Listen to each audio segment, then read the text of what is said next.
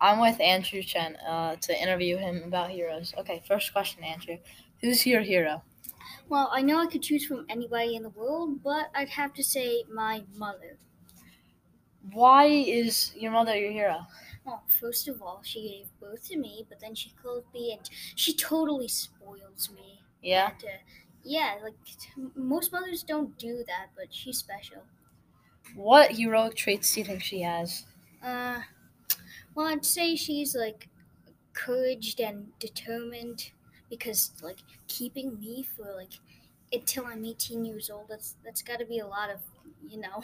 Yeah. Um, what do you think are heroic traits in general?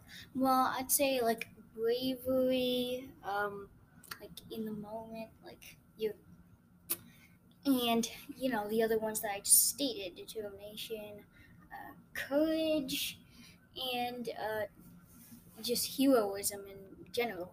Okay, yeah. Thank you, Andrew. You're welcome. Your Uh, insight was really helpful. yes.